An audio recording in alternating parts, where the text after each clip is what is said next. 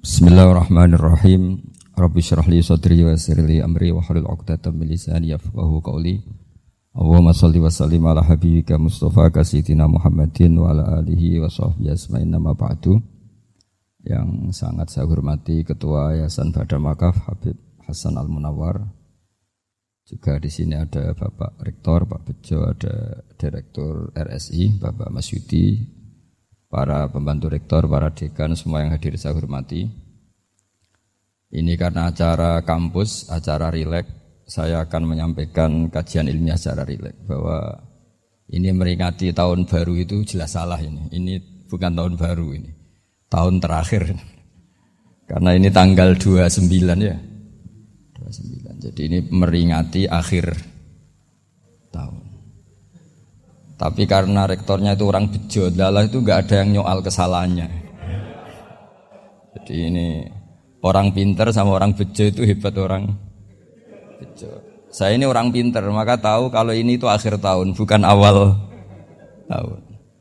Tapi saya ada orang bejo, pinter saya tidak terekspos, sehingga orang tetap saja bilang ini peringatan awal apa? Tahun. Jadi menang orang bejo gitu. Ini akhir tahun apa awal tahun? Hari ini. Akhir tahun. Berarti ini peringatan apa? Akhir tahun. Hanya orang bejo yang kesalahannya tidak dikoreksi. Jadi ini alhamdulillah. Jadi ya tapi ini kesalahan yang tidak maksiat. Insya Allah dimaafkan Allah Subhanahu Wa Taala ini karena kesalahan itu ada dua. Ada kesalahan yang maksiat, ada kesalahan yang tidak maksiat eh, saya punya komitmen terhadap agama ini. Baik tadi yang dikatakan Pak Rektor, ada unsur ulama, ada unsur habaib, ada unsur pengusaha, ada unsur birokrat. Eh, di antara kenangan-kenangan saya dari Syekhina guru kita bersama Kiai Haji Maimun Zubair. Beliau itu sering dawuh, sering ngendikan. Dan itu saya sampaikan juga ketika tujuh hari wafatnya Agus Robah, cucu Mbah Maimun, putra Agus Subah. Di antara yang beliau katakan itu adalah sok hak agomo itu sing gawe pegawai negeri. Itu berkali-kali beliau ngendikan gitu. Ya saya agak bantah. Lah kalau santri, Bah. Ya santri karuan mesti gawe agomo, tapi sok ben sing gawe pegawai negeri. Setelah saya jadi kiai dan penelitian, saya itu berkali-kali didatangi dokter, tentara, juga polisi.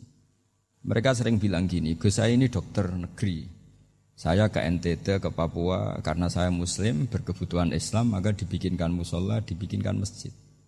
Kalau kiai tidak bisa, bikin sendiri urunan mau narik siapa. Mau narik tarikan di jalan yang mau nyumbang siapa. Tapi kalau kebutuhan negara, karena tugas negara, ya difasilitasi negara dan tidak dianggap misionaris karena negara.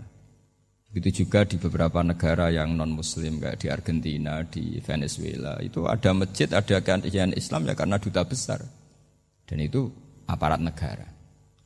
Di sinilah kearifan para ulama berkoalisi dengan umarok dengan makna yang positif bahwa agama ini harus ditopang umarok, sistem negara. Tentu di situ ada tentara, ada polisi, ada macam-macam. Kita sebagai kiai juga nggak berdaya di depan para bandar narkoba apa-apa kalau nggak ada BNN. Kita mau apa dengan korupsi kalau tidak ada KPK. Sehingga kearifan para guru-guru kita, mulai Mbah Maimun, bapak saya sendiri, NU, Muhammadiyah, semua ormas-ormas Islam itu pasti maulah kerjasama. Karena kita kita siapa? Kalau tidak kerjasama.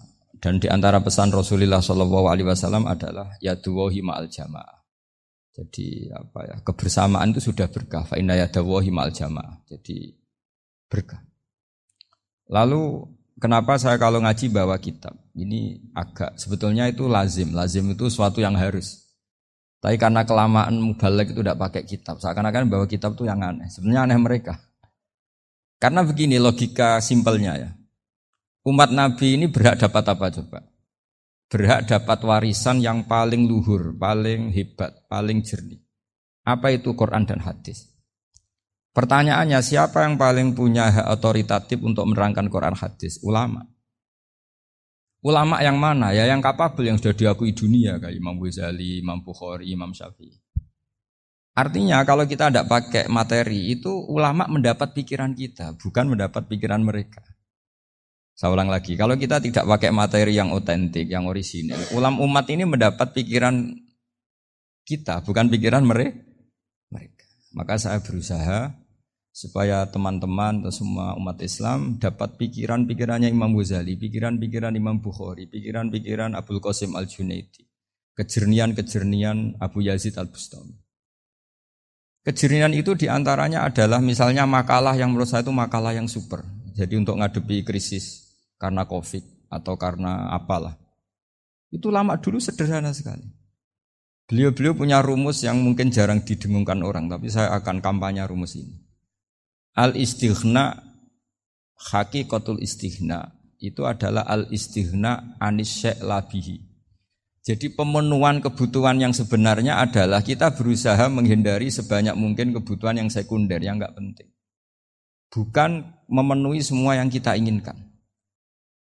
Jadi misalnya begini ya, kalau kita lapar, itu keinginan kita itu makan enak apa asal makan? Tentu jawabannya asal makan yang sehat. Tapi kalau nuruti nafsu kita, makannya yang enak, teman makan ya enak. Terus di warung yang favorit. Ini kan satu kebodohan. Kenapa untuk makan saja butuh definisi sekian banyak? Yang kita harus kecewa, warung favoritnya bisa sudah tutup. Atau kita ke sana harus macet. Ribet. Yang benar-benar arif dan bijaksana itu adalah al istighna anisya. Sesuatu yang tidak mendesak itu jangan jadikan kebutuhan. Sehingga kalau kita puasa misalnya, semua makanan itu enak karena kita sangat lapar. Sehingga Abdul Qasim Al Junaidi ketika ditanya, Ma idamu to'am, lauk makanan itu apa? Jawabannya lucu, alju, lapar. Kalau kamu lapar ya semuanya enak. Ini sudah mulai hilang. Kita bilang makan enak itu ya sate, ya gulai, ya pizza yang kita senang. Akhirnya apa? Untuk nikmati nikmatnya Allah itu kita jadi ribet. Apalagi yang orang-orang fasik harus ditemani perempuan yang tidak halal misalnya atau harus ada ajudan, oh ribet. Nah pertanyaannya orang yang ribet sama yang nggak ribet itu pinter mana? Pinter yang nggak ribet. Nah ini kearifan-kearifan yang mulai hilang. Lalu siapa yang bisa mewarisi itu? Ya ulama. Jadi ulama itu cara berpikir sebenarnya simple. Makanya mereka sering kalau tahajud itu. Di antara makalah Sayyidina Ali paling terkenal dan yang menjadikan beliau punya derajat yang luar biasa itu adalah kafani izzan antakuna li robban wa kafani fakhran an akuna laka abdan. Ya Allah, saya ini sudah begitu mulia, begitu terhormat dan sangat-sangat terhormat. Karena yang menjadi Tuhan itu Engkau. Jadi rumus pertama itu karena menjadi Tuhan itu Engkau. Hanya Tuhan yang abadi, Tuhan yang pertama, Tuhan yang artinya Tuhan yang al-awwal. Coba ya Allah kalau saya ini punya Tuhan Fir'aun. Punya Tuhan mati jadi tontonan lagi. Itu kerennya di mana coba? Andai kan kita punya Tuhan Fir'aun. Atau punya Tuhan yang asal usulnya manusia, apa pun hebatnya manusia itu, kita punya Tuhan manusia itu. Tuhan yang lapar, yang kalau nggak makan mungkin pingsan, mungkin bisa kena covid. Nanti Tuhannya diisolasi. Kayak apa? Makanya ketika Tuhan Allah, ya Allah menyindir ketuhanan selain Allah itu, Allah hanya menyindir dengan kalimat sederhana. Karena yakulani to'am, yang kamu Tuhankan itu masih makan. Hanya kalau nggak makan ya lemes, jadi lama-lama ada orang gini, Alhamdulillah tadi Tuhan mampir ke saya. Kelihatannya lapar, setelah tak kasih makan sehat lagi. Susah nggak punya Tuhan yang seperti itu. Beda dengan Tuhan kita. Tuhan yang nggak butuh makan, nggak butuh minum, al qayyum zat yang berdiri sendiri tanpa butuh yang lain. Al awal, sebelum ada langit bumi sudah ada Tuhan kita yaitu Allah. Bandingkan dengan Tuhan-Tuhan yang dipertuhan yang lain, yang adanya setelah bumi, misalnya Fir'aun dan sebagainya. Sehingga Sayyidina Ali pertama jadi kebanggaan apa? Kafani izzan antaku nali robban. Saya ini keren betul. Karena punya Tuhan yaitu engkau. Tuhan yang lahul asma'ul husna. Tuhan yang semuanya punya kebaikan, punya keabadian, punya keagungan. Terus wakafani fakhron an aku nalaka abdan dan saya bangga sekali karena saya menjadi hambamu. Kalau saya jadi hambanya Pak Rektor ribet kan. Sudah tak hormati ternyata nanti tidak rektor. Ya kan ribet kan. Terus pokoknya ribet. Jadi budaknya manusia itu ribet. Makanya ada seorang wali datang ke temannya yang jadi presiden atau jadi raja. Datang ke situ karena tidak punya uang, mau minta uang karena temannya raja. Setelah sampai sana ternyata temannya ini karena orang soleh pas berdoa, ya Allah saya minta ini, minta ini, minta ini. Terus si wali tadi pulang. Kenapa kamu pulang? Ternyata dia sama, masih minta-minta kayak saya. Jadi sederhana deh. Sama-sama minta kamu, minta zat yang kamu mintain. Katanya. Jadi dulu itu orang itu sebegitu dekat dengan Allah. Sehingga si raja ini terus ketemu wali tadi tanya, kenapa kamu menyepelekan saya padahal sekarang saya raja. Terus ditanya sama wali tadi, karena temannya. Kalau kamu di padang pasir tidak bisa minum dan harus minum satu gelas dengan ongkos kamu harus mengasihkan semua kerajaan kamu demi minuman itu. Pilih mana, minuman apa tetap jadi raja? Ya saya milih bisa minum. Saya tidak raja tetap hidup, tapi kalau nggak minum mati. Bagaimana Anda bangga dengan satu kerajaan sing la yusawi kak samain yang tidak sama dengan segelas air. Jadi artinya terus mereka melihat jadi raja itu ya biasa, jadi presiden biasa, jadi rektor biasa. Karena mereka biasa berlogika hakikatul izzah itu ya taqarrub ilallah yang benar-benar terhormat itu ya ya dekat dengan Allah. Begitu seterusnya mereka bikin paradok-paradok yang yang aneh, tapi itu menjadi pelajaran. Bapak saya Ki Nur Salim itu senang baca anekdot Nasiruddin Koja. Itu kalau bikin orang-orang aneh, itu dia datang ke satu pesta, pakai baju lusuh, pakai sarung lusuh atau celana lusuh, sama Sohibul Bed yang punya acara dibiarin. Setelah dibiarin dia pulang pakai jas, pakai dasi, pokoknya keren. Dihormatin. Pakai alpat, maunya dihormatin. Silahkan, silahkan. Pas dia disuruh minum, minumannya itu disokkan saja ke sakunya. Jas kamu harus minum yang banyak. Karena kamu yang dihormati, bukan saya. Terus makanannya semuanya diletakkan di saku ada apa. Ayo kamu makan yang banyak. Alpatnya juga gitu, dikasih sate apa. Ayo kamu makan yang banyak. Mereka tidak melihat saya, melihat kamu. Akhirnya orang satu pesta itu istighfar semua. Berarti kita ini salah. Terus dia pidato, kenapa kamu uang gitu? Tadi saya datang, orangnya sama. Gara-gara beda pakaian, penghormatannya beda. Berarti yang berhak dapat makanan ini jasa ya, bukan saya. Betapa naifnya kita sebagai orang. Ternyata kita masih hormat sesuatu yang seperti itu, yang atribut.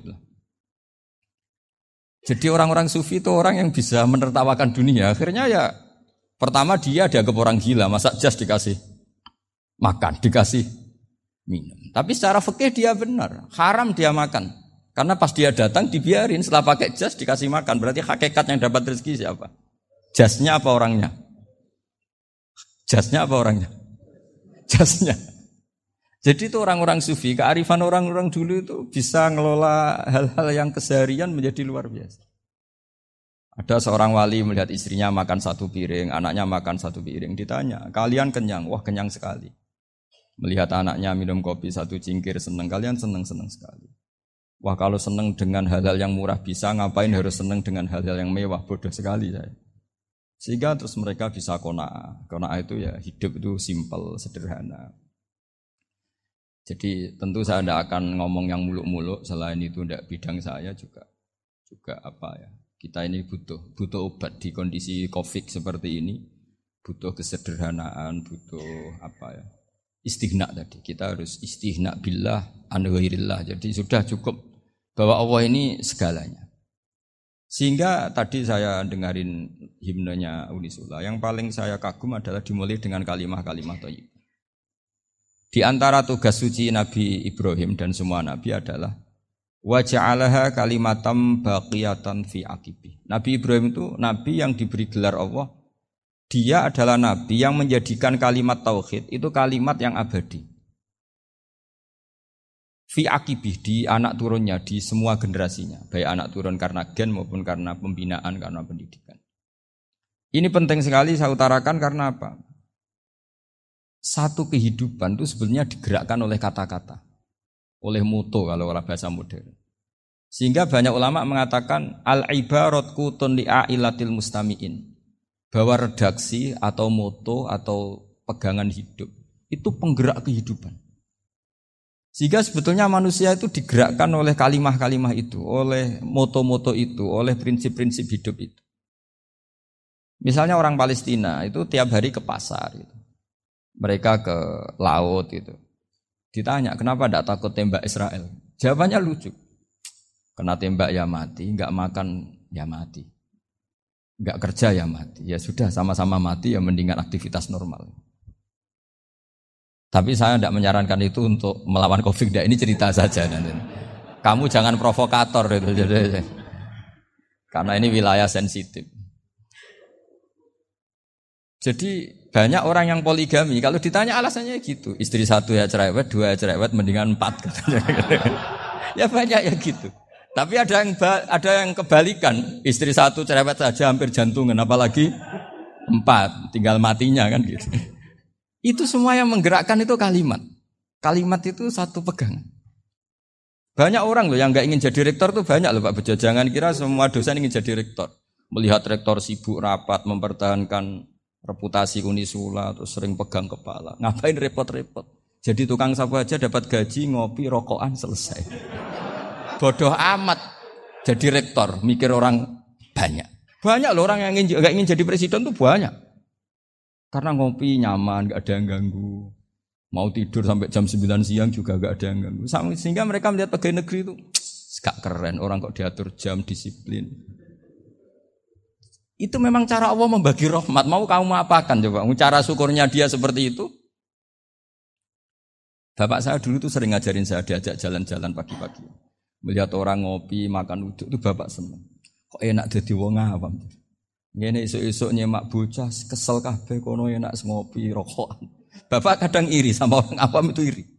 Sudah gitu berharap masuk surga kan enak sudah sudah gitu. Tahu-tahu mati, tidak tahu ke surga apa ke neraka ya tidak tahu.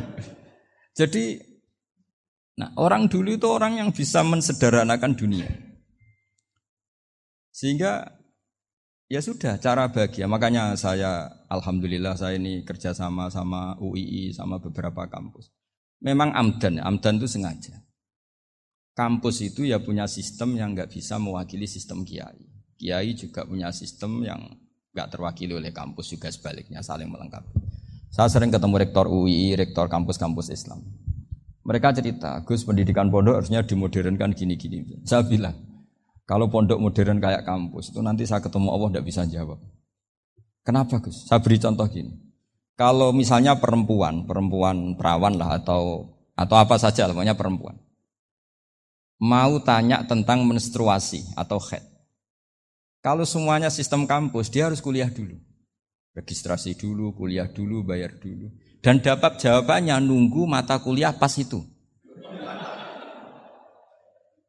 Bandingkan kalau sistem pondok, saya tuh sering ke pasar sama anak saya dicegat sama ibu-ibu. Gus, Anak saya ngalami gini-gini, keluar darah terus menerus, nggak enam hari tapi satu bulan penuh. Itu hukumnya apa Gus ya? Nanti saya mau sowan ke jenengan. Nggak, ada usah sowan di sini aja. Ya sudah. Sebelum mengeluarkan darah yang rutin seperti itu biasanya headnya berapa hari? Enam hari ya sudah ikut yang enam hari, yang lainnya istikhadah. Ngoten tok Gus, ya, ya udah ya. Begitu terus di masalah udhiyah. Ya coba kalau semuanya pakai sistem kampus, daftar dulu, bayar dulu. Jadi ini nggak ada jawabannya, nunggu mata kuliah itu. Baru dapat jawaban. Itu biasa nggak sholat bertahun-tahun karena belum ada jawaban tentang itu. Ya itu kalau misalnya orang mati, tahunya cara apa memulasara jenazah itu nunggu kuliah dulu, pas mata pelajaran itu dulu, baru menangani orang mati. Berarti orang mati itu tergeledak semua. Tapi kalau kiai kan enggak. Ke sini orang mati terbakar. Kalau dimandiin malah badannya copot-copot itu gimana hukumnya? Ini ada orang mati Gus Kendat, ini disolati apa enggak? Ada orang mati apa itu? Oplosan ya kan? Itu disolati enggak? So sering ditanya gitu. Gak usah registrasi Pak Rektor. Gak usah registrasi, gak usah daftar, gak usah seminar. Makanya kalau orang kampus wani kia itu ya kualat tenan itu karena ini yang yang on time. Tapi Pondok seperti saya ya ikrar, ikrar seikrar ikrarnya. Pentingnya kampus karena melatih efisiensi waktu, disiplin, tata kelola manajemen sehingga kita ya hormat. Tapi tadi Kita harus saling melengkapi sehingga saya tunjukkan ke publik bahwa saya hormat sekali sama polisi, sama tentara. Coba kita bisa apa ngadepi bandar narkoba kalau tidak polisi? Bisa apa coba menjaga NKRI kalau nggak tentara? Begitu juga ya sudahlah kita memang fa'inayadawahi ma'al jamaah. Kita berkah itu kalau bersama-sama. Tidak bisa kita sendiri. Nah lalu orang kayak saya itu ya beberapa kali sebetulnya saya itu ditawanin jadi dokter honoris apa. Kekhawatiran saya satu Pak Bejo. Takut pas nggak punya uang. Itu dok dokter kok di duit kan gak pantas gitu. Jadi repot gitu daripada beban lah sudah lah nggak usah dokter. Jadi kalau nggak punya uang ya pantas, terus kalau ngebis ya pantas. Suatu saat kalau mati nggak ada yang hadir ya pantas, nggak dokter. Gitu. Kalau sudah dokter kok masuk neraka, dokter kok masuk neraka kayaknya kok, gak, kok kayaknya apalagi rektor kampus Islam kok masuk neraka itu kan kok kayak nggak pas itu. Misalnya rektor Unisiola ditanya mungkar nakir, nggak bisa kan kayak gimana gitu. Makanya harus sering ngaji saya supaya nggak malu di depan mungkar nakir. Masa rektor ditanya mungkar nakir nggak bisa. Harus berani bentak. Ini saya rektor loh Pak mungkar nakir. Masa, masa. Kalau wali-wali dulu berani. Masyur di cerita wali-wali ditanya marobuka menabuka. Saya ini guru tauhid. Kok kamu tanya marobuka menabuka yang ngotok? Kamu tidak pernah ngaji, enak aja tanya. Jadi wali-wali itu ya rileks ngadepi mungkin. Saya akan rileks wali di Bang Pak Rektor. Saya yakin itu. Karena wali itu lebih dekat Allah. Sehingga orang dulu itu saya ulang lagi ya, ada ada satu kearifan namanya hidup itu apa? Hidup itu adalah cari sebanyak mungkin supaya hidup itu tidak tergantung pada banyak hal. Jika misalnya cara berpikir orang-orang modern itu sebenarnya banyak orang-orang ilmuwan yang nggak ngagumi Amerika. Bukan karena angku ndak. Untuk mempertahankan kebesaran negara sebesar itu, kebutuhan listriknya besar, kebutuhan tentaranya besar, kebutuhan apa. Sementara negara kayak Venezuela atau Swiss, kebutuhannya ada banyak. Pertanyaannya, yang tergantung dengan banyak hal sama yang tidak tergantung banyak hal, itu pinter mana? Kalau dibalik pertanyaannya gitu, negara-negara maju itu tidak keren kalau dibalik pertanyaannya. Orang yang untuk mempertahankan eksistensinya banyak, butuh banyak hal, dengan yang tidak butuh banyak hal, itu pinter mana? Orang yang bahagianya nunggu jadi dokter, nunggu jadi kiai besar, kiai viral, dengan orang yang bahagia cukup dengan ngopi, itu pinter mana? Tapi kalau dibalik pertanyaannya, orang yang tahunya nikmat hanya kopi dengan nikmat yang banyak, pinter mana? Makanya Mbah Mun tuh kalau guyon itu lucu. Aku iku saake ambek wong desa sing mlebu swarga. Saya dulu eskal mlebu swarga kok disakeni. Akhirnya beliau memberi penjelasan. Wong desa iku roe pakanan enak, iku mau kopi mbek uduk. Lah swarga iku mau nuruti sing dikarepno. Akhirnya semua mangan wis ngopi, nguduk, ngopi ora roh pakanan liyane ku ora roh. Nasi mandi yo ora roh, pizza yo ora roh apa-apa. Terus saya bilang, wah lah niku nak nganti selera tentang wanita cantik. Iku juga sederhana. Rontok pesek ya wis cantik, rontok ireng ya wis. Apa bidadarinya seperti itu karena saking enggak pengalamannya. Jadi surga itu kan nuruti apa yang diinginkan. Kira-kira keinginan orang kampung kalau di surga itu apa coba? Makanan apa coba? Ya, nah, senangnya ketemel gemblong itu. Nang Artinya malaikat lebih suka nangani surganya orang-orang kampung di Bang Pak Rektor. Ini sudah ribet ini. Makanan apa saja sudah pernah dicoba. Terus kalau di mall tahu orang macam-macam, seleranya macam-macam pasti. Enak mana kalau sampai jadi malaikat pelayan surga? Suka ngelayani orang kampung apa yang orang kota? Orang kampung kan? Jadi ya itu guyon ya, guyon tapi itu menjadi pikiran kita bahwa Orang yang banyak kebutuhan itu sebetulnya banyak kebodohannya karena menggantungkan kebahagiaannya dengan banyak hal. Makanya Imam Syafi'i ngendikan istighna itu apa? Al istighna labi. Yang dikatakan kecukupan adalah berusaha sebanyak mungkin banyak hal tidak kamu butuhkan. Bukan memenuhi semua kebutuhan kamu karena nafsu kamu ini tidak ada batasnya gitu. Kalau kamu penuhin nggak akan selesai. Itu ada perempuan yang kurang cantik itu minta doa saya, Gus doain suami saya kaya. Terus tak guyonin, terus gak minta. Kalau suami kamu kaya, yang pertama dirubah itu apa? Rumah supaya rumah saya bagus. Kedua apa? Mobil supaya mobil saya bagus. Nanti yang dievaluasi itu kamu. mobil bagus, Alphard, rumah mewah, istrinya kamu pasti itu dievaluasi. Langsung nggak nggak usah nggak usah sudah sudah gini aja kan. Jadi pertama yang dievaluasi itu kaya itu coba kalau suami kaya itu yang dievaluasi pertama rumah ya rumah ganti. Setelah itu apa? Mobil. Kira-kira berikutnya Akhirnya sudah aku nggak jadi, nggak jadi. Nabi Ibrahim itu pernah minta umur panjang.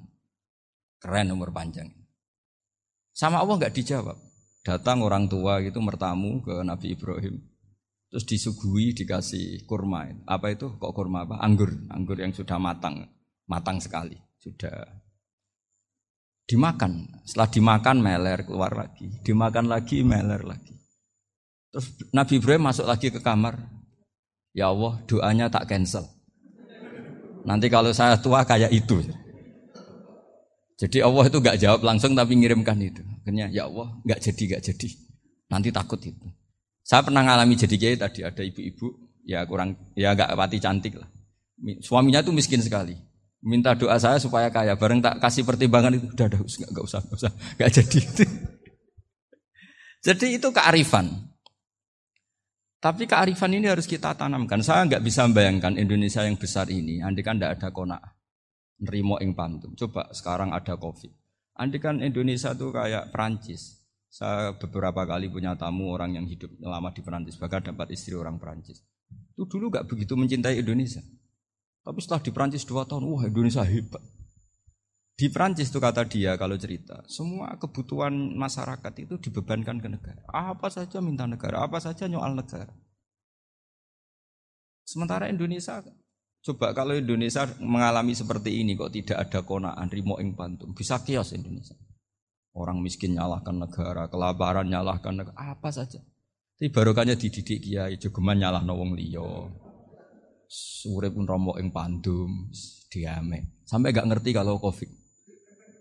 Banyak tuh orang-orang kampung itu, orang lugu-lugu itu. Bah niki saking covid, salam ning covid, muga-muga umure panjang. Dikira Covid itu nama orang yang ahli sosial itu. Mbak niki dana saking Covid.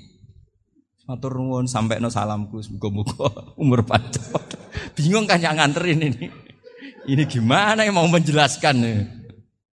Memang nggak paham. Ribet kan. Tapi saya pastikan bahwa dengan keadaan seperti ini kita bahagia, kita stabil itu jelas barokahnya kalimat tadi moto tadi atau pegangan hidup tadi. Makanya disebut al ibarat kutun li ailatil mustamiin. Bahwa redaksi atau kata-kata atau pegangan atau filosofi hidup, apalah namanya itu, itu adalah penyemangat. Penyemangat. Karena kata-kata ini memang luar biasa. Ketika sahabat perang, perang demi kebenaran, zaman itu ya pasti benar karena yang dibela Nabi. Dulu itu kan enak zaman Nabi. Yang dibela mesti benarnya, musuhnya mesti salahnya. Jika dulu itu memang harus tegas. Kalau sekarang mau tegas gimana? Yang kamu bela tidak mesti benar, musuhnya tidak mesti salah. Ribet kan kalau misalnya saya tukaran sama Pak Rektor, kamu mau bela mana kan bingung. Saya tidak mesti benar, wong saya tidak nabi. Pak Rektor apalagi nggak mesti benar lagi kan? Ribet kan? Jadi kalau kita mau perang sekarang itu mau pede gimana? Enggak. Makanya banyak ulama sekarang tuh mau tegas tuh gak berani karena ya ya banyak hal yang abu-abu lah wilayahnya misalnya pilihan presiden atau pilihan bupati, pilihan menteri. Kamu mati-matian bela itu. Yang kamu bela ada mesti benar, musuh kamu tidak mesti salah. Misalnya pilihan, pilihan bupati. Wah ini kabupaten ini baik kalau bupatinya ini. Yang satu bilang ini. Terus tim suksesnya kamu tanya. Kamu yakin? Ya tidak juga. Lah kenapa semangat? Kan saya botohnya paling alasannya ya itu aja. Bukan yang lain. Beda dengan zaman Nabi. Nabinya mesti benar, Abu Jahalnya mesti salah. Kan enak aturan mainnya. Jelas. Singkat cerita dalam perang itu banyak sahabat yang alami luka, ngalami apa. Kemudian curhat lah ke Nabi. Ya Nabi gara-gara derekkan jenengan, ngikuti jenengan saya harus ngalami seperti ini, seperti ini. Eh, ngiranya orang itu diapresiasi sama Allah keluarnya. Ternyata sama Allah gak diapresiasi. Malah diturunkan ayat intakunu ta'lamuna fa innahum ya'lamuna kama ta'lamun wa. Kalau kamu sakit karena perang, orang-orang kafir itu ya sakit. Itu saja berani padahal demi kekafiran. Wa tarjuna ma'ala yarjun. Padahal kamu punya nilai lebih yaitu berharap kepada Allah yang mereka tidak punya. Saya jadi kiai itu ya kadang mangkel. Karena yang benci ya benci, yang seneng itu ngel-ngel loh kayak Pak Bejo. Jadi semuanya ribet. Nah iya, yang benci ya ganggu, yang seneng ya ganggu, tambah nemen. Seribet. Tapi kalau sudah ingat bandar narkoba, mereka berhadapan dengan polisi, kadang ditembak karena kesalahannya terlalu fatal. Antar persaingan mereka juga bisa tembak-tembakan karena merebut pasar narkoba. Itu saja mereka berani. Kok kita yang jadi kiai kadang dicium tangannya, dihormati gak berani, hanya takut apa ya musibah-musibah kecil atau problem-problem kecil. Nah iya, kalau kita bandingannya gitu. Kalau kamu mau tahajud kedinginan, itu masih nanti di Allah itu gitu.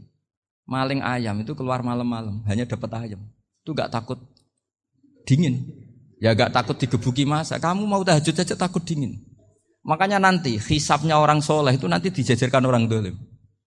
Terus diperbandingkan. Wah itu habis kamu kalau itu. Jadi misalnya Unisula mau rapat, tapi ini malam, kalau malam dingin nanti sama masuk angin. Wah anak-anak pang di perapatan aja berani kamu. Kalau sudah perbandingannya gitu tuh ribet kita nanti. Makanya itu kalimat, kalimat itu moto atau filosofi hidup. Sehingga diulang lagi nasihat itu. Iyam saskum korhun fakodu masal koma korhum mislu. Kalau kamu kena luka, orang-orang yang nggak benar juga akan kena luka. Itu aja berani demi ketidakbenaran. Masa kamu demi kebenaran ndak ndak berani? Akhirnya orang itu, ya itu kalimat, itu heroik. Makanya kita ini penting ya, makanya tadi eh, himne Unisula dimulai kalimah-kalimah toyibah. Karena kalimah ini yang menjaga kita kalimah ini. Misalnya tentang Tuhan. Kenapa orang Islam imannya kokoh seperti ini, termasuk yang sudah hidup di Amerika, di Australia, di mana-mana? Itu ya barokahnya ajaran atau barokahnya kalimah. Saya sebut kalimah saya pakai bahasa santri. Karena la ilaha illallah itu dalam tradisi santri disebut kalimatu haqqin aliyah nahya wa aliyah namut wa aliyah nub'as. Ada yang riwayat wa biya nub'as insyaallah taala minal aminin.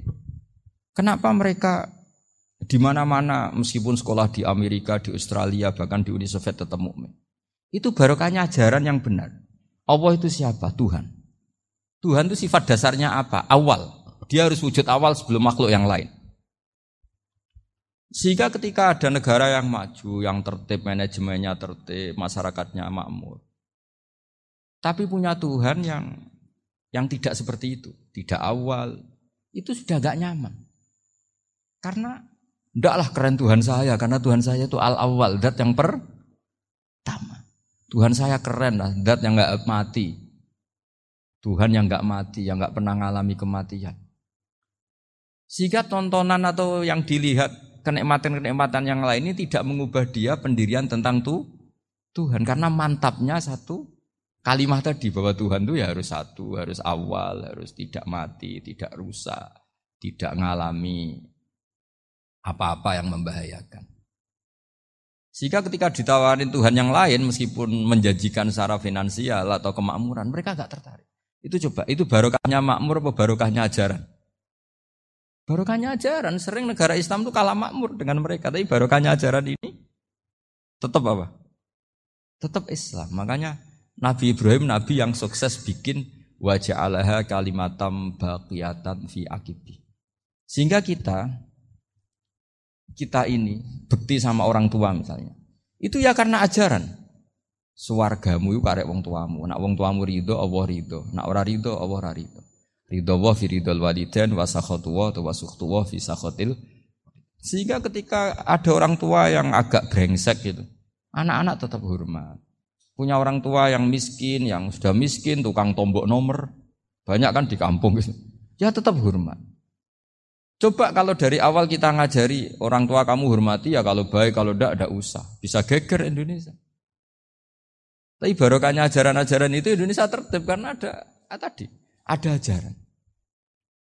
Nah ini di sini ini eh, pesantren dan Unisula semua harus berkontribusi membuat ajaran yang benar itu adalah ciri utama Islam. Sehingga Islam ini dimulai dengan ajaran kalimatul haqqin alihanahya wa alihanahmu. Sehingga kita tenang seperti ini. Saya ini termasuk kiai yang tenang. Meskipun kata orang banyak saya ini kiai besar, tapi termasuk kiai yang paling tenang. Termasuk yang paling tenang. Karena saya ini pakai mazhab orang-orang hebat. Saya berkali-kali cerita, orang orang kayak Imam Syafi'i itu orang yang luar biasa. Saya berkali-kali cerita. Orang yang tadi nyium tangan kamu ya Imam Syafi'i di belakang tuh ngerasani kamu menghujat kamu. Jawabannya enak saja. Berarti saya alhamdulillah orang yang wibawa. Buktinya di depan saya nggak berani. Jadi enteng saja. Diceritain sebagian kampung, sebagian separuh dari warga kamu itu gak suka kamu. Ya bagus lah gak suka saya, gak akan utang duit saya. Di mana-mana orang utang itu karena teman dekat. Kalau gak seneng pasti minimal gak utang, gak pinjam mobil, gak pinjam apa. Berkah mana yang seneng sama yang gede? Jadi dianggap enteng saja. Semua yang dialamin dianggap enteng saja. Misalnya punya istri pemarah, ya baguslah marahin suami. Kalau marahin tonggo malah ribet. Jadi kamu harus terima kasih kalau dimarahin istri. Baguslah marahin saya mah, kalau marahin tonggo ribet. Jadi enteng saja. Tapi kita sekarang tuh karena nafsu ya, sehingga menghadapi hidup ini ribet. Ulama dulu kalau mau mati itu senengnya bukan main. Sudah lama saya ini ingin gak maksiat. Kayaknya gak maksiat paling efektif itu mati. Ya tidak apa-apa Gusti, kalau sebaiknya mati ya mati aja. Enteng saja. Jadi melihat kematian itu akhir dari segala keburukan atau potensi keburukan. Apa pun baik kita sekarang, suatu saat mungkin kita nggak baik. Yang bisa menghentikan ketidakbaikan atau potensi ketidakbaikan itu apa coba? Mati kan? Berarti mati itu mengerikan apa menyenangkan? Mesti kamu tidak berani menjawab. Meskipun secara ilmu kamu berani, tapi secara rasa agak berani kan? Saya ulang lagi ya, yang bisa menghentikan keburukan atau potensi keburukan. Itu apa coba? Apa?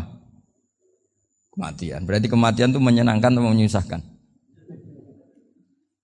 Apa pun kamu tidak berani jawab karena kamu agak-agak duniawi itu kelihatannya. Tapi secara ilmu, kamu tahu kan kalau mati itu tidak buruk-buruk banget. Karena apa? Itu akhir dari segala keburukan. Sehingga Nabi ngajarkan kalimat itu begitu luar biasa. Allahumma ahyini maka natil hayatu khairan li. Wa tawaffani maka natil wafatu khairan li. Nabi melihat dunia itu begitu indah. Ya Allah, kalau saya ini hidup, anggap saja hidup ini ziyadatan li fi kulli khairin, menjadi modal saya menambah segala kebaikan. Jika suatu saat saya mati, anggap mawon rohatan li min syarrin, itu akhir dari segala keburukan. Sehingga mati hidup ya baik karena di situ kita bisa berkontribusi beramal soleh. Mati juga baik karena mengakhiri segala keburukan. Nabi nate ngendikan lagi, ajaban di amril mukmini, inna amrohu kullahu khair. Orang mukmin itu mengagumkan, semuanya baik. In asobat hunakma syakaro, fakana khairan. Kalau baru dapat nikmat, dia syukur. Maka itu baik. Wa in asobatu dorro sobaro. Kalau dapat masalah mereka sabar. Itu juga baik. Sehingga orang mukmin dua sisinya pasti baik. Itu juga kalimat, maksudnya moto atau pegangan hidup. Nah berikut ini saya beri contoh ini kenangan saya, ini contoh terakhir. Masalah jadi orang terkenal maupun tidak. Di sini dicontohkan Imam Ghazali di halaman 367 di kitab saya 367 Jusnya tiga di kitab Ikhya, kitab Ikhya Ulumuddin. Di sini beliau cerita betapa untuk menjaga ikhlas sebaiknya orang itu tidak terkenal, tidak syuhroh, tidak terkenal. Oke, itu kita sepakat ya karena kalau terkenal mungkin orang dipaksa publik dengan tanda kutip untuk selalu berbuat baik tapi karena jaim lah jaga imet atau apa. Tapi ketika dibalik pertanyaannya, kamu rela yang terkenal itu orang nggak benar, sementara yang orang benar itu nggak terkenal. Lalu masyarakat tahunya yang tidak benar. Kalau pertanyaannya dibalik itu, orang baik wajib terkenal enggak? Kalau pertanyaannya dibalik seperti itu. Dokter yang benar tidak terkenal, yang malpraktek terkenal. Kamu ingin kondisi seperti itu? Gak ingin kan? Kampus yang bagus gak terkenal, yang eh, kampus yang bagus gak terkenal, yang gak bagus Artinya apa? Gara-gara olah kata, olah pikiran, ini logika jadi rubah. Lagi-lagi apa? Jawaban itu ada di kata-kata sebetulnya. Makanya bab-bab seperti ini tidak usahlah kita berdebat, berpolemik. Sebaiknya orang itu humul, menutup diri. Apa sebaiknya orang terkenal itu nggak perlu seperti itu. Sudah terserah Tuhan saja. Makanya saya mulai dulu ngaji sampai sekarang itu ya tidak punya apa tadi punya ikon tertentu atau punya website tertentu? Ndak. Sudah terserah pangeran. Sudah. Saya ndak. Saya juga ndak sok suci materialistik atau ndak ya ndak mikir saya. Bukan apa ya karena saya ini saya ini kiai. Jadi biasa urusannya sama Allah ndak sama makhluk. Jadi pusing kalau sama sarah-sarahnya makhluk itu pusing meskipun rektor kalau nasihati saya pasti tidak saya terima. Itu tetap makhluk itu sudah sudah. Sudah tidak ngefek kalau saya itu sudah ada itu. Bukan karena saya sombong, ya memang makhluk betul gitu, bukan bukan. Cuma nasibnya bejo aja, tapi makhluk tetap tetap makhluk. Saya beri contoh ya. Ini makalah yang ditulis Imam Ghazali. Ya, I'lam aslahaka wah anna aslal jah wa intisar sayyid atau sayyidi wal istihar. Bahwa mazmum itu. Balil mahmudu al khumulu illa man saharahu wa ta'ala linasri dini min ghairi takallufi tolabi syuhrati minhu. Jadi kalau kamu ingin ibadah kamu selamat ya kamu jangan terkenal. Tapi resikonya adalah kalau kebaikan itu tidak terkenal maka agak dikenali. Kalau gak dikenali berarti masyarakat hanya punya percontohan yang tidak baik karena yang baik tidak terkenal. Jadi itulah ulama-ulama dulu. Jadi apa-apa itu dibanding-bandingkan. Kemudian nanti kelihatan, jawabannya itu kelihatan. Jadi ulama dulu itu biasa ngarang misalnya afatun nikah, sisi negatifnya nikah. Harus ngurmat istri, harus macam-macam kalau terlantar itu ya dosa. Seperti tadi Pak Marsudi cerita kalau orang ngapalkan Quran itu takut lupa, kalau lupa itu jadi dosa. Pertanyaannya kalau semua orang takut lupa, takut dosa, semua orang nggak hafal Quran. Karena potongan-potongan lupa. Cara berpikir tidak seperti itu. Kalau berpikir ya namanya apalan ya inginnya apal. Kan nggak ingin lupa. Lah nanti kalau takdirnya lupa karena hal-hal yang dimaklumi oleh syariat itu nggak yang termasuk dosa. Yang dosa itu lupa tak diwiri udrin syariyin lupa yang tidak ada sebab yang apa syari. Tapi lupa bawaan EQ-nya tidak bagus. Lupa bawaan sering dibentak. Oh, itu gak masalah karena bawaannya orang tertekan itu ya lupa. Coba kamu apal Quran, terus punya kredit jatuh tempo. Pas hari itu aku yakin gak cerdas sudah. Itu bawaannya orang tertekan itu pasti pasti lupa. Jadi ya saya teruskan ya. Jadi terus ada makalah yang sangat bagus sekali tentang itu. Saya baca ya. Wa yadullu ala dzalika anna Allah azza wa jalla amaral anbiya'a bi idharil amali lil iktida wa khassahum bi mansibin nubuwah. Wala yajuzu ayudzunna bihim annahum khurrimu afdolal amalen. Jadi orang yang terlalu mendewa-dewakan humul, humul itu menutup diri. Oke itu baik karena dengan humul, dengan menutup diri Anda tidak ria, Anda tidak pamer. Tapi kata Imam Ghazali, kamu juga harus ingat, di antara syaratnya Nabi itu harus mengumumkan kalau beliau itu seorang Nabi. Harus memaklumatkan kalau beliau seorang Nabi supaya bisa diikuti. Caranya sholat harus diumumkan. Sehingga Nabi itu mengatakan harus jamaah. Karena dengan cara jamaah itu bisa solu kamaro itu muni. Soli. Coba kalau Nabi sholatnya nggak diperlihatkan, kamu harus sholat yang benar. Caranya gimana ya Rasulullah? Itu rahasia. Bingung nggak kira-kira? Bingung nggak? Ya, ya misalnya amal rahasia selalu lebih baik. Terus ada pertanyaan. Nabi ngendikan kamu sholat yang benar. Caranya gimana Nabi? Ya itu rahasia. Terus gimana coba? Tapi Nabi ngendikan apa? Sallu kamaro itu muni usol. Ya sudah kamu sholat, niru saya sholat. Berarti Nabi sholatnya diperlihatkan apa disembunyikan? Diperlihatkan. Jadi begitu juga saya berkali-kali bilang, Orang tahu kalau itu bidan ya berdasar tulisan itu bidan. Tahu kalau itu dokter gigi ya itu dokter gigi. Jangan sampai gara-gara tidak ada tulisan mau beli mau beli alat bangunan di dokter gigi. Mau periksa gigi di toko bangunan. Gara-gara apa? Gak ada maklum, gak ada maklumat. Nah, di sini ulama-ulama selalu memaklumatkan dirinya. Termasuk Imam Ghazali ketika ngarang kitab dinamai Ikhya Ulumuddin bahwa kitab ini bisa menghidupkan ilmu-ilmu agama yang mulai hilang. Begitu seterusnya. Jadi ini ngaji ya. Jadi orang itu harus ngerti ya. Jadi jangan nuruti emosi sendiri atau logika sendiri. Bahwa saya suka humul ya monggo agama Islam menyediakan sarana itu. Uzlah itu ya punya sisi kebaikannya sendiri. Tapi syuhrah terkenal asal tidak nuruti nafsu juga punya sisi kebaikannya sendiri. Setidaknya umat ini punya satu master kebaikan yang mudah diakses. Tapi tadi saya ulang lagi, jangan karena hadun nafsi, jangan karena kepentingan pribadi. Makanya di sini disebutkan wa yadullu ala dzalika ay ala syuhrah anna ta'ala amarul anbiya bi amal lil iktida.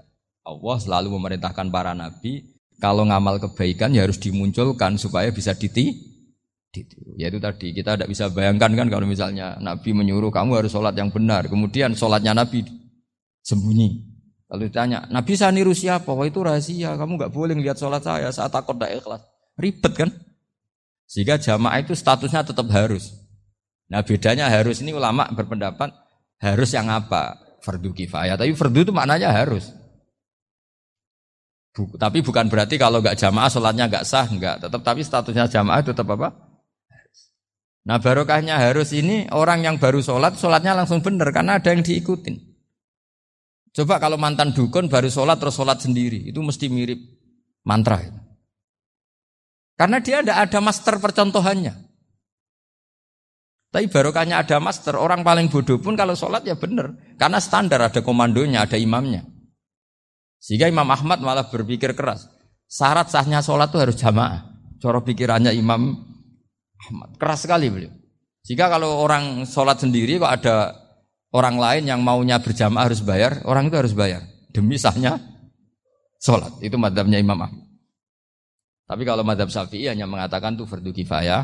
Yang kalau satu komunitas gak mau melakukan semuanya apa? Bisa. Ya jadi ini sebelum uh, sesi ringan tanya jawab hanya dua saja tanyanya nggak boleh banyak-banyak nanti nggak pulang-pulang saya jadi tak baca lagi biar dapat berkani Imam Ghazali Wakola kaumun asirru afdolu minal alaniyati. Terus kata sebagian ulama al alaniyah itu afdol minasirri terus diperbandingkan baik yang mana amal dipertontonkan sama anda. Terus kata Imam Ghazali kalau orang itu bisa jaga tidak riak, maka sebaiknya dipertontonkan karena kebaikan harus yang muncul, bukan yang tidak baik yang muncul. Makanya ketika Unisula memaklumatkan diri sebagai ingin jadi generasi khairah ummah, itu kalau diterjemah itu kan, wow, khairah ummah, umat terbaik. Itu kan ya kayak kayak agak angkuh. Tapi nggak apa-apa itu nggak apa-apa. Masa kita kampanye Unisula siap degradasi moral kan ya lucu kan? Masa jualan gitu kan ya lucu. Ya sudah, kita memang ingin mengkhidmati umat, berbakti dengan umat, membantu supaya jadi generasi khairan apa? Tidak apa-apa, dimaklumatkan supaya dengan itu umat punya sarana. Oh kalau ingin jadi khairan umat, kuliah di sini.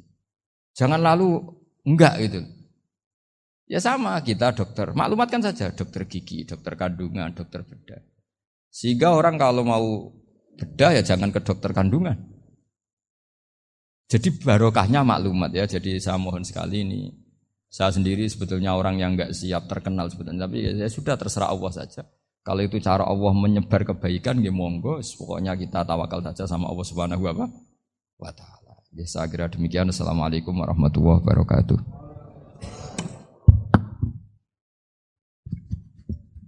Nggih, matur suwun, Gus. Alhamdulillah uh, sesi tanya jawab Gus, dua nggih. Ya, ini ada dari Yogi Banjarmasin, satu tipe dengan Ahmad Banyuwangi, satu tipe dengan Rizka Pekanbaru. Yang dari Banjarmasin itu, Gus mohon izin ngaji lewat jarak jauh, baik melalui YouTube ataupun lewat e, medsos. Namun sanatnya bagaimana Gus? Sebab masa kini belum bisa ketemu langsung.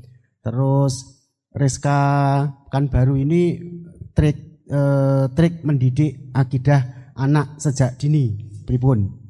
Terus Ahmad Banyuwangi ini bagaimana kaum milenial ini karena setipe Gus. generasi XZ yang lahir tahun 2000-an bagaimana membuat menarik belajar tasawuf bagi generasi anak-anak. Nggih, nggih, namung. Tapi tunggal tipe nih uh, tasawuf. Bagaimana belajar tasawuf untuk generasi-generasi yang cik nom-nom niku. Terus satu itu tipe dengan mendidik anak. Kemudian yang nomor dua mohon izin ngaji jarak jauh. Sanatnya pripun karena belum bisa ketemu. Uh, begini ya, saya mungkin yang kesekian kali ya punya tamu dari Kalimantan, dari Sulawesi. Memang kalau sebagian mereka pernah mondok, itu tersiksa karena ngaji saya hanya lewat virtual atau lewat medsos. Uh, kebaikan itu pasti sudah benar. Jadi dengan ketemu langsung maupun tidak itu secara sana itu sudah cukup. Cuma ada beberapa kebenaran yang butuh jelimet, butuh tahkik, itu yang harus ketemu langsung. Tapi kalau yang kebenaran-kebenaran umum itu tidak perlu karena kebenaran itu bahasa lainnya itu al-ma'ruf, sesuatu yang mudah dikenali oleh akal, oleh nurani, oleh komunitas, oleh sistem sosial. Sementara mungkar itu sesuatu yang aneh. Andai kan tidak ada agama pun, orang akan bilang selingkuh itu mungkar. Andai kan tidak ada agama pun, sesuatu milik siapa harus jelas. Sehingga diatur lah ini istrinya ini, ini istrinya ini, ini barangnya ini. Yang paling berat make apa ya yang punya kan? Makanya nikah itu disebut ma'ruf. Yang boleh make ya yang punya. Misalnya yang boleh make mobil itu ya yang punya atau yang dapat izin. Itu disebut ma'ruf. Lalu yang nggak punya kok make, itu namanya mungkar. Ya aneh, nggak punya kok make tanpa izin. Sehingga kebaikan-kebaikan seperti ini nggak butuh sanat karena semua orang pasti kenal. Makanya disebut kebaikan itu al-ma'ruf. Kemungkaran disebut mungkar. Jadi ma'ruf maknanya arafahul aklu. Akal ini mudah menerima. Mungkar maknanya angkarohul aklu. Akal ini menjadi aneh. Kan nggak mungkin lah orang yang waras mau ini ada minuman. Kalau kamu minum hilang kesadaran. Minuman ini halal. Itu aneh nggak? Aneh kan?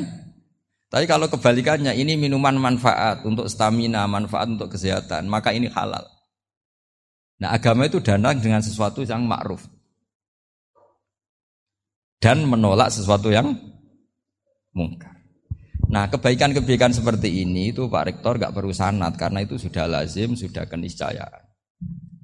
Lalu ada kebenaran yang butuh detail. Misalnya begini, wali nikah itu siapa? Wali nikah itu adalah bapaknya dan mbahnya misalnya. Nah kalimat dan mbahnya ini salah kalau dalam fikih Islam. Karena mbah dalam bahasa Jawa itu bisa mbah dari ibu. Sementara dalam otoritas Islam nggak memberikan hak ke mbah dari ibu. Seperti ini nggak boleh. Terus misalnya orang Kalimantan nekahkan putrinya dinikahkan oleh mbah dari ibunya hanya karena berdasar fatwa. Oh kemarin Gus Bah atau Kiai siapa dawuh wali itu kalau nggak bapak ya mbah. Wong ini mbahnya.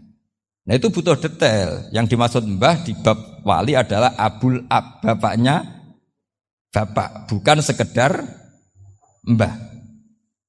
Nah hal-hal seperti itu mohon sekali untuk tidak kesusu atau tidak tergesa ngambil kesimpulan karena itu butuh fikih yang apa? Detail. Ya, butuh fikih yang apa? Detail. Padahal istilahnya sama, wali itu bapak dan mbak. Sehingga dalam kitab-kitab matan misalnya kalau ada fa'ahakul auliya bitazwid abun summa itu pasti sama Sarah dikritik. Al aula ayakula abul ab. Seharusnya jangan dikatakan mbah karena kalau mbah memasukkan dari ibu. Yang benar adalah abun fa abul ab. Bapaknya bapak. Nah, jadi kira-kira gitu Pak Irto. Ganti anjengan yang menjelaskan ini.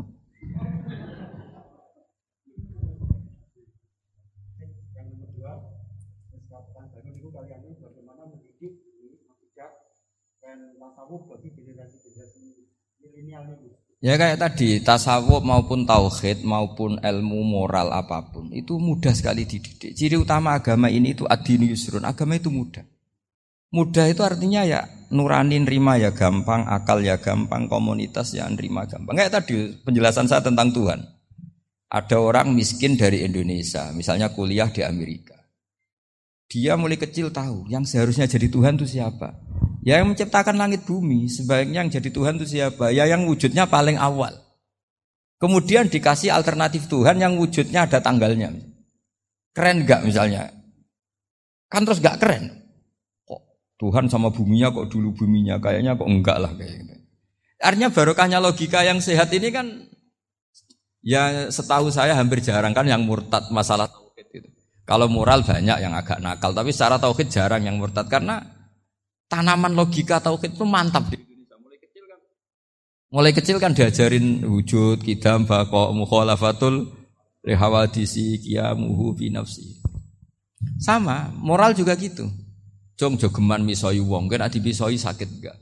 Jangan pernah mencubit orang, dicubit itu sakit. Jadi orang diberi rasa. Gak enak loh disakitin orang, dijotosin orang. Ya sudah jangan jotosin orang, gak enak. Sehingga apa ya, kalau kamu ingin sopan ya disopani ya harus sopan. Kalau ingin dihormati harus menghormati orang lain. Sehingga itu tertanam.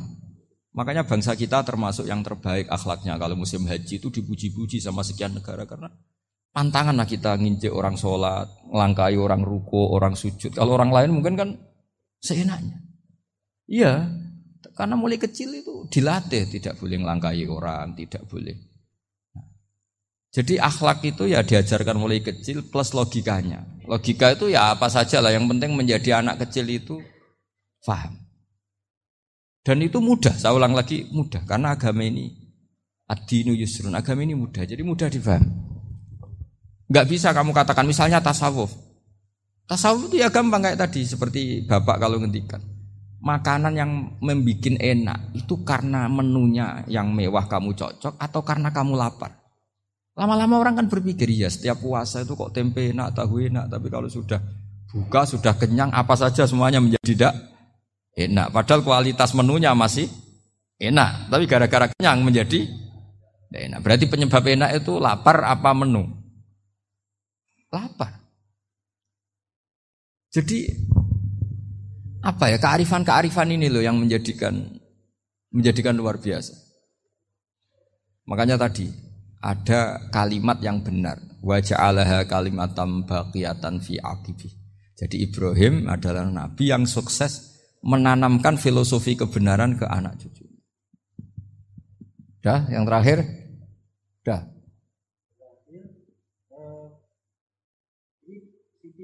Dari Undip.